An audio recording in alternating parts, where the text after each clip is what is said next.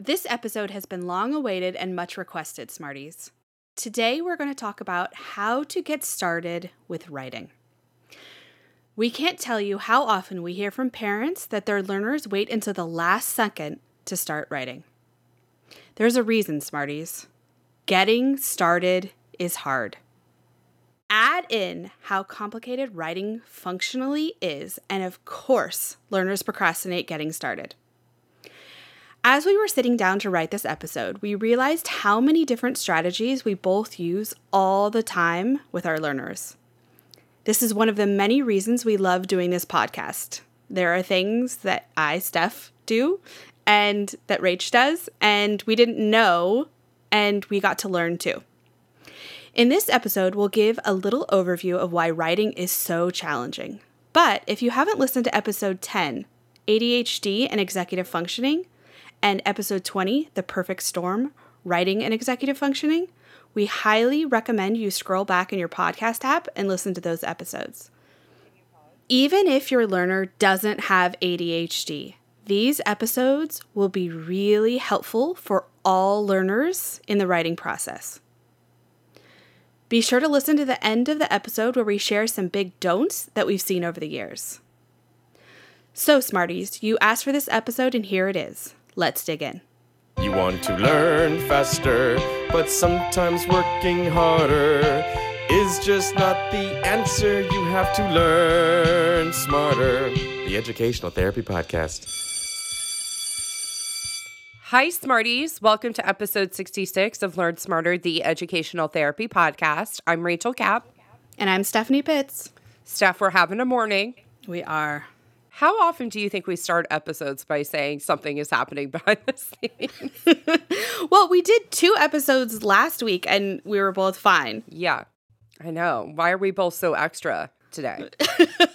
Maybe because it's Monday. Yeah, I'm drinking coffee into the microphone and Steph's like disgusted. and Steph was just trying to record that opening, and I was like, nope, like every two seconds. I think you were trying to do it with a cold read. Had you read it? No, I hadn't read well, it. there you go. All right. but like a couple of things in my life, I haven't done what I'm supposed to, what I'm supposed to do yet. it's yet. Fine. it's fine. What is it called? Just in time learning. yes. Like we do things just in time. Yeah. We like to be ahead. And I have to say, we're recording this episode like what, a month before it's going to come out? Yeah. So we're still on summer brain. Yes. We just had a whole interlude over there, Smarties, about scheduling because it's Monday morning and our brains are not fully awake. But we're going to liven up the energy right now. Steph, take all the energy in. I'm taking it in. I'm getting Take there. it in. We're just having a morning, guys. Okay. But you guys have asked for this episode a while ago. Mm-hmm. And we're sorry that we don't remember when it was asked for, but here, we're delivering it to you now. So you're welcome. so, Steph, writing is probably one of the most common things that we hear from Yeah. both parents and their learners that writing Yeah. is super challenging and it's a source of stress in the home, and students wait until the last second. Why is writing so challenging for not just learners with something diagnosed or something going on, but really for everybody? It's really hard for everybody. I was just thinking, is there anyone in the practice that doesn't work on writing? No, not really. There's a couple of kids that I only work on math, but occasionally there's some writing in there. Because even with math, you do some writing. So Yeah. at the end of the day, we've said this a million times before writing brings everything together and it's the ultimate executive functioning challenge and task.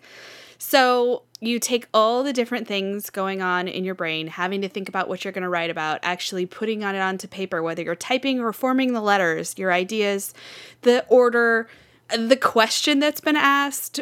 Do you know what you're going to say? How do you make it sound eloquent for your age and your level and putting in transition words and commas and all of that attending to grammar, attending to spelling, attending to punctuation, attending to capitalization. all the things there's so many things going on at once And that is why writing is so hard. And it's why so often we hear about our learners or learners in general that wait until the last second, or they're the kids that definitely wait until the last second, but wait until the last second on purpose because they need to have that fire under their belly basically to get started and bust out an essay. I don't know how many times in college I waited till the last second because I knew it was going to be far better if I wrote it at the last second than if I wrote it far before. Would it surprise you that I never waited till the last second? No. I finished my thesis senior year of college before spring break because I wanted to go on spring break and like not have to think about it. It was done way in advance. But this happens to be an area of strength for me, as we've talked about on the podcast before. And so we'll talk more in this episode about what to do if your learner is like Steph and needs that sense of urgency. And we'll talk about how to create that for them. I do it a lot in session, and I Steph, I know you do too. Mm-hmm. But the anxiety that's associated with writing, we call it between us and you guys, Smarties, we call it the blank page anxiety. We all know that feeling of looking at the blank page and it's incumbent upon us to fill it.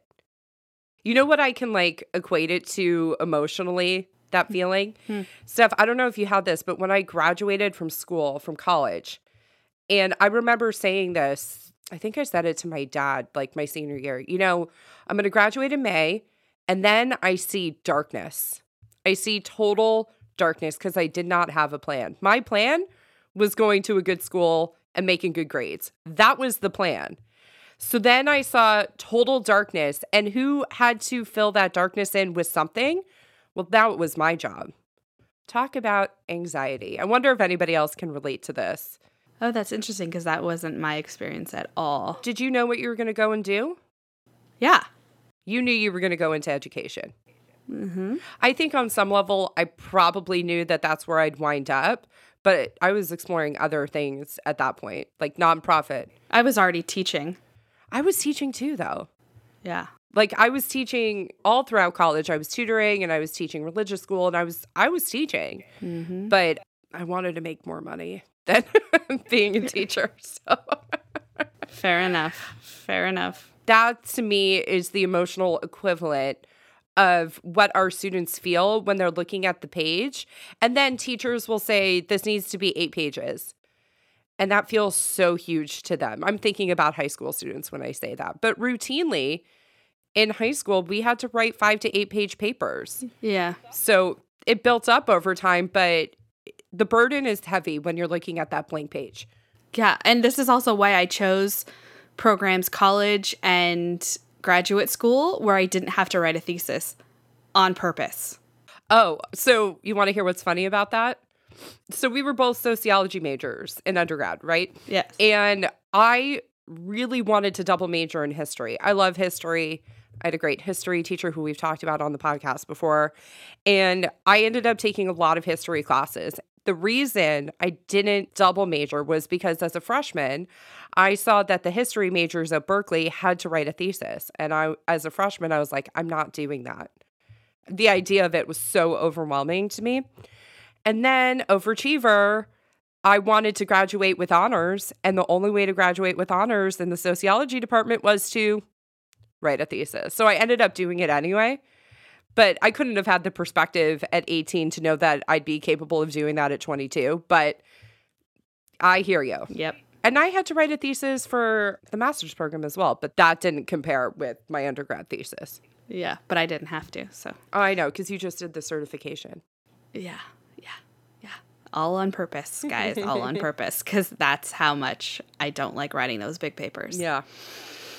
Anyway, on to the episode. So, with regard to the blank page anxiety, the one thing we tell all learners is to never start with a blank page. That means you put the prompt on the page. You're never looking at a blank Google Doc. We always recommend that students write in Google Doc, Mm-hmm. but you're never looking at a blank Google Doc. In fact, I have a lot of my learners put the prompt in the header on the page because no matter what page they're on, I want them to be able to refer back to what's being asked of them as they're writing. No, that's smart. Oh, I haven't done that. That's a good idea. There you go. Yeah, I like it. Put the prompt. In the header so that it shows up on every page. A lot of mine, though, don't get it digitally and have to type it out. So you type it out. Yeah, so sometimes that becomes a struggle with them. They, they got it on a physical piece of paper, so now they have to. Yeah. I, yeah, I'll retype the prompt for them. I don't yeah. care. Oh, I totally would too. Yeah. It's fine. But it happens anyway. And also, they should be strong enough typers at that point to be able to do it. Look, everything that we're going to talk about today is totally applicable to younger learners. I have a feeling this episode's really going to skew for the older students who are writing these longer papers, don't you think?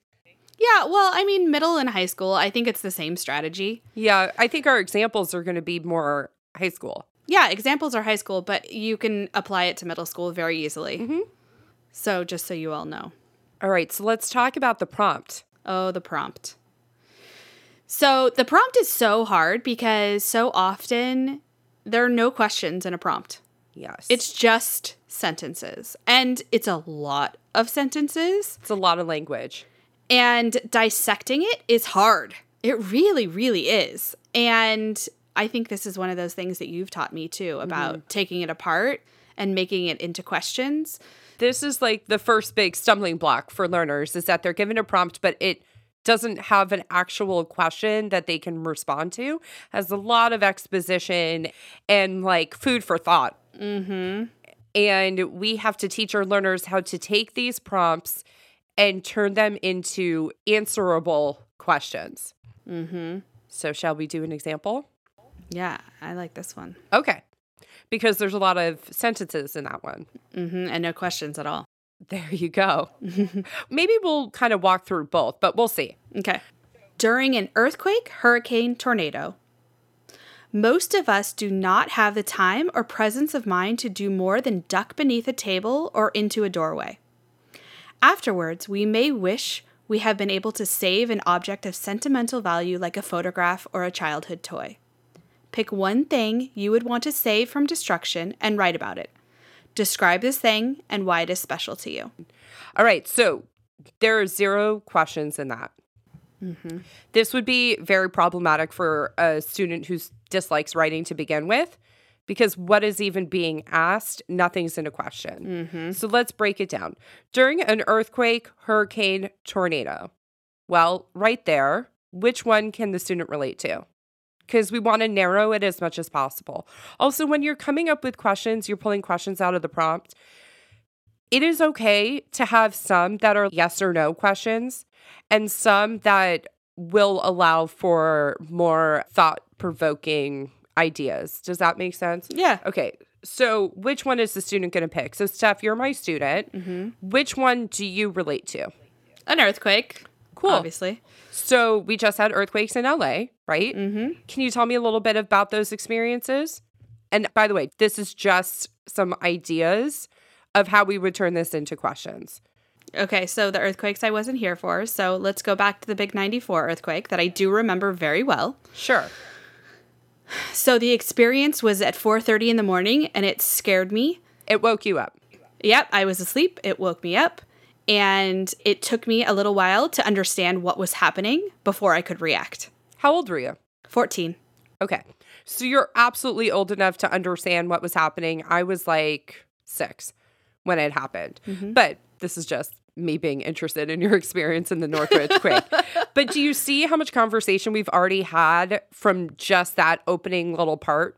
Mm-hmm. And it is okay. Let me give everybody permission that not everything you write on the page will end up in the essay. Yeah. Sometimes we're just going to ask questions to get language on the page, and it'll become very clear to us as we move forward. And once we take a step back and look at everything, what we're going to keep and what we're going to not keep. So let's go to the next part. So, most of us do not have the time or presence of mind to do more than duck beneath a table or into a doorway. What do you do during an earthquake? Where do you go in your house? Has your family ever had a conversation about what to do during an earthquake? It depends on where you are, what time it is. What do you do if there's an earthquake at school? Right? All these other things that we can talk about because, mm-hmm. by the way, it's always a good idea in a prompt like this that's personal to start with a story.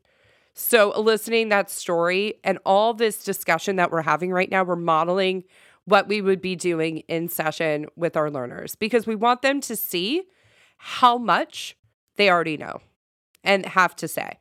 Mm-hmm. And so, as we're doing this, to give an example of like what I would be physically doing, I would be writing the question and then kind of jotting down some notes about what we talked about as we're going, as we're having this conversation. Mm-hmm. Afterwards, we may wish we'd been able to save an object of sentimental value, like a photograph or childhood toy. What would be the question there, Steph? Is there anything that you can think of off the top of your head right now that is the most sentimental to you that maybe is in your room if it were happening at home, for instance? Or what's your favorite toy? Or if it happened at school, is there something important in your locker? Or is there, you know, something like that? Making a connection for them to something that they feel like is important to them, mm-hmm. whether it's savable or not mm-hmm. because they could be at school when it happens and the thing is at home. Mm-hmm. But it's not really asking us to distinguish that, right? It's really asking us what's important to us. Pick one thing you would want to save from destruction and write about it. So, this is where hopefully they've never had a real world example where they've had total destruction. We just had the fires in LA at the end of last year. Lots of people lost everything. Mm-hmm. And what are those people talking about? Yeah. What are they missing? I lost my summer camp, right? Yep. So there's a lot that I could say about what that place means to me and how to move on from this, right? Mm-hmm. Describe this thing whenever you're given the luxury of a word like describe. I always encourage my learners to go to the who, what, where, when, and why and how. Mm-hmm. You can talk about where the thing came from. You can talk about where it lives. You can talk about how you interacted with it. Each one of these things that I'm saying right now is a question. Yeah. And I also like to put in the senses when they're describing something specific. Ooh, I like it. so when you're doing descriptive writing, you're always going to want to use your senses to describe it as much as possible. So sometimes I put out a word list of descriptive words for them to use to pull from. Mm-hmm. Or I've had students in session when we're describing something tell me about an item in the office and describe it using the senses, and I have to figure out what it is. So they'll write it out. Ooh, I like that, Steph. Oh, I'm glad you like it. Yeah, and I've had to figure out what it is. I like that. And that's kind of fun too. So if you're working on descriptive writing, especially f- I think for the younger kids, That's the good. Mm-hmm. middle schoolers, late elementary schoolers, it's a good exercise for sure. Okay, mental note. so, you want to write down almost everything that we just said in this conversation. You want to write that all down in the Google Doc. And it does not have to be in complete sentences. Let's remember that. Oh, no. Because a lot of times students want to write out complete sentences because we've been drilling that into them. Complete sentences, complete sentences. Answer the complete always, que- always, question. always. Mhm. Yeah. And this is a time where it's okay and actually a good practice to learn to not write in complete sentences. It's almost like unlearning something that we've drilled into them. And a lot of my students have a really hard time with it. Absolutely. Let's remember that I think we've done an episode on note taking. Mm-hmm. We did. Episode 47 note taking. Okay, so we talk a lot about unlearning complete sentences writing Yeah. because it doesn't serve us. And the same is true here. All right, so this is really critical. When you're writing out the questions on the page that you're brainstorming on on the Google Doc, and the way I do it is literally my learner and I are both looking at the same Google Doc. I use my computer, they use theirs. And you want to create space in between each question that you create out of this prompt. It's like a visual cue that you need to go back and fill it in more. Mm-hmm. Steph, this one was your idea to say the prompt in your own words. Can you talk a little bit about that? It's similar to when we talked about word problems, in that when you have to say it in your own words and not use the language of your teacher, it really helps you connect with it a little bit more and understand it at a deeper level. So being able to sit there and say to a student, okay, let's take this whole paragraph. And now that we've broken it down, I would do this towards the end of this conversation. In this particular scenario, I would. What is it really asking? And I would sit there and say, with the prompt that we're working on, what's the most important thing to me that I would save? Mm-hmm. And really, that's what the question is. And all the other stuff in it is a lot of fluff. It's getting you to answer that question. But just like a word problem, there's a lot of sentences and things in there that don't necessarily make it so clear for students, right? So sometimes I do it at the beginning when we're first talking about it, when I can see that a student might not understand what's being asked. Or I'll ask them what it is at the beginning and then we'll talk through it and then ask them again. So it just really depends, but I really like putting things in your own words. It really helps a lot. I really like this. This was one of those gifts of doing the podcast. We've never had that conversation before. Yeah, that's true, huh? How much are you doing that I don't know about is the real question. I don't know, and vice versa. I don't know. All right, so let's go into some other ideas. The brain dump. We've talked about this before. Mm-hmm. It's literally stream of consciousness, getting everything you can think of, and some things that probably don't make a lot of sense in the context. Let's just get it on the page. Again, we're trying to avoid a blank page. And the stream of consciousness also sometimes I've had kids sit there and write, I hate that Stephanie's making me do this Yes. in their stream of consciousness. I don't want to be here right now. I'd much rather be playing video games. And that's okay because eventually when they're writing, they'll get to it. Mm-hmm. It's like getting that engine started. Totally. All right, Steph, what's another idea? Talking aloud. It's critical. We say so much. Yeah, for sure. So, for the learners who really struggle, doing this in tandem with a parent who can note take or an educational therapist, this is something that I do with a lot of kids actually, where they talk and I just write stuff down for them. And it's amazing how proud of themselves they can be when they just are able to say it and see it on a piece of paper, when they don't have to go through the process and they can see how much they actually are saying when mm-hmm. I write it. Mm-hmm. I've seen some aha moments from that. Well, they can't believe how much they're generating. Totally. And this is something we hear a lot from parents is that my kid can talk for hours on this topic, but then they write mm-hmm. three sentences. Mm-hmm. This is how you specifically combat this. So there's a couple of thoughts that I have about talking aloud. Learners can do it on their own with speech to text, but they have to be really good editors Yeah. in order to use speech to text properly. When I'm writing down something that the learner says, if the student does not have a difficult time with editing, and that's not what we're working on, I will use punctuation. Mm-hmm. If we're trying to get to the point in the writing process where we want the learner to be editing themselves, then I don't use punctuation and I don't attend to grammar and I try to write literally what they just said.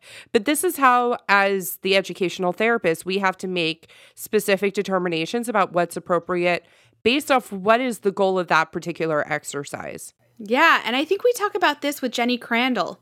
Oh, I bet we did. Yeah. Oh, by the way, everyone, the word problems episode was episode 45. The Jenny Crandall episode was what, Steph? I'm looking for it. That was an on air coaching call. And if you're interested in doing an on air coaching call, hit us up. 55. We're linking all this, guys. So do not fret. As we figure it out Yes. as we go. See, just in time learning. yep. All right, graphic organizers. I love graphic organizers.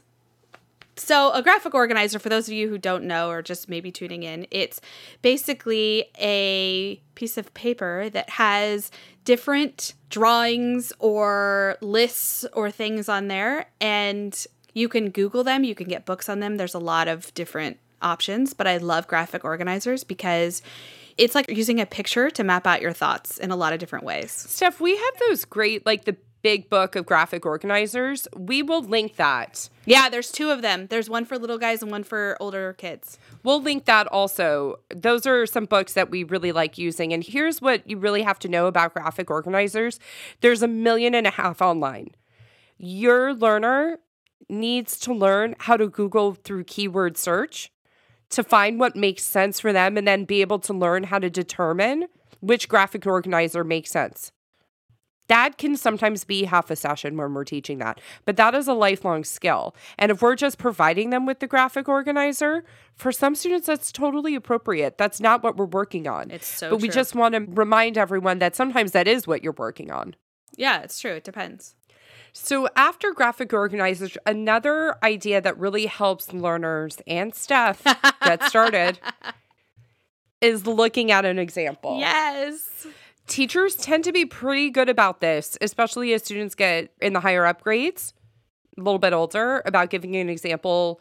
Sometimes they actually only give the example at the end of like, this is what it should have looked like. But, Steph, can you talk a little bit about how an example helps? I'm thinking about examples that I've wanted to see over the past, like how long it is, mm-hmm. sort of what the gist of if I didn't completely understand the question sometimes, what it was really asking, or just what it needs to look like. Right. Sometimes I don't even need to read the words, I just need to see what it looks like, and then I can do it myself. It helps me in a lot of ways because I'm very visual, and sometimes I just need to have a framework, and it gives me a framework. Love it. Yeah.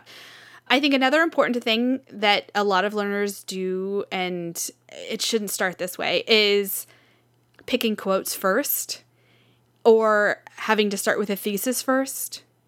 Oh, no. things like that. So you don't have to do all of that first. You can start writing about something that you think or feel about the prompt, and then you can look for quotes that will work rather than trying to build an essay. Will reinforce Yeah, it. rather than trying to build an essay around quotes where there's no cohesion. I couldn't agree more. I can't tell you how often learners pick quotes before.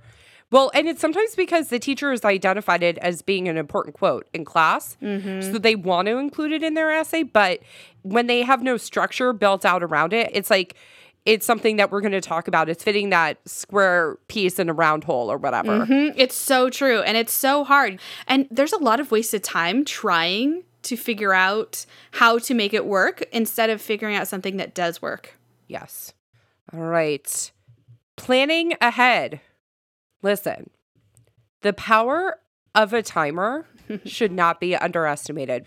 We said we would talk about Steph you would wait until the night before something was due because that forced you to produce. When I use timers in sessions with reluctant writers or students who like to wait until the last second, and I literally say to them, I'm setting the timer for 10 minutes. Don't even talk to me for 10 minutes. Produce something. Mm-hmm. And if it's what we said, which is, I hate Rachel, I wish she didn't make me do this, Yeah. whatever, fine.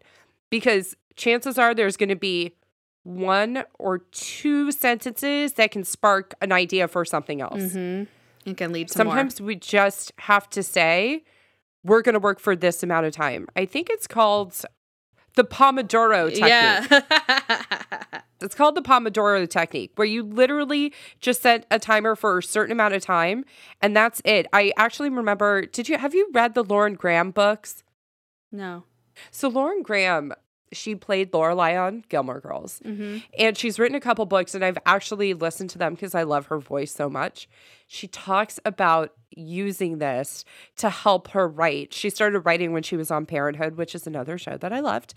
And she used this technique that it didn't matter what she actually produced, but it was about putting time aside every day. And it's hard as a writer to know if you're being successful or not. And that was her like factor that showed whether she had a good day of writing or whether she didn't. And by the way, you turn off the phone, you close everything else out on your screen, and you say you're just going to do this. It's like working out. You're not allowed to do anything else. Yeah. You just have to focus on yourself for that half hour or whatever. Mm-hmm. It's so true. And it works. Oh, I can't tell you.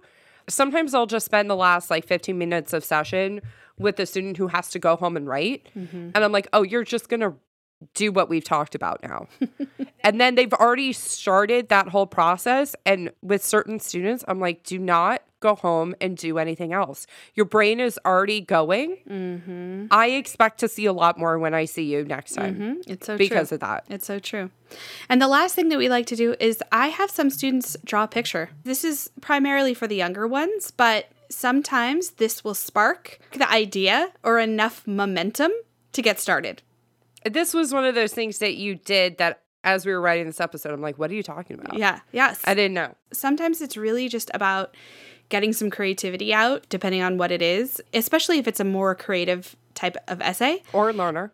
Yeah, or learner. And that can be a starting point. And really, all we're talking about in this episode is a starting point and what works. Yeah.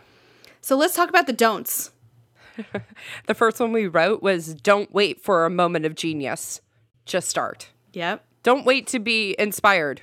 Yep, because it's not going to happen. Nope. Don't start with a thesis. Big. Going back to that other one of like, don't wait for a moment of genius, that included in that is don't wait to feel like it. Yeah. You're never going to feel like it, right? I mean, you're going to put it off until you don't have any more time to put it off.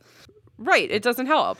Yeah. Okay, so sorry. Don't start with a thesis. Don't start with a thesis because it's very hard to build an essay from there. So don't start with that. Start with what feels right in answering the question.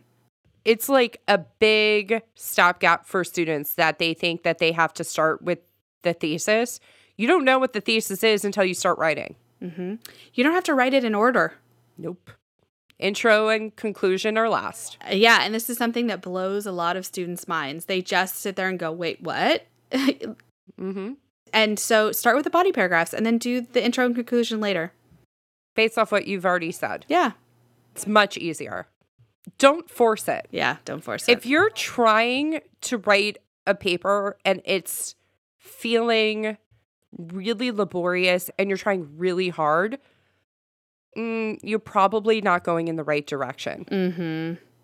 That's what we were talking about with the quotes. If it's feeling really hard because you've picked these quotes that have nothing to do with each other, You've become married to this idea that you have to use these quotes. Mm-hmm. And I think the next big thing is keep it simple, right? It doesn't have to be complex. And one of us wrote the chef analogy and keeping the ingredients simple but doing it really well. And this is so true. That was you. Because in those chef competition shows, the ones that usually win are the ones that made the simple grilled cheese, but it tastes so delicious. It wins over all the complex things that have 45 ingredients. So, keeping it simple and sticking to what you know is really a good idea. And this is something that we've repeated in many, many episodes, but don't worry about the mechanics of writing on the first draft. Mm-hmm. And that means if you're a parent listening to this and your learner is starting to write something, don't worry about it on the first draft. The whole point of that first draft is getting something on the page. Yeah. It's a very small goal. First draft is ideas only, it doesn't have anything to do with anything else. Exactly. All right, Smarties. Well, we hope this helps you in getting started and head on over to our Facebook group, the Smarties of the Learn Smarter podcast, and let us know what are some of the strategies that you use. We gave you about nine, but we imagine that there's a lot more out there that we don't know about. So teach us too. Yeah, would love that. I would love to hear what you guys do, or if any of these are things that you found that really help you. We would love to talk to you. Have a great week, Smarties. Have a great week.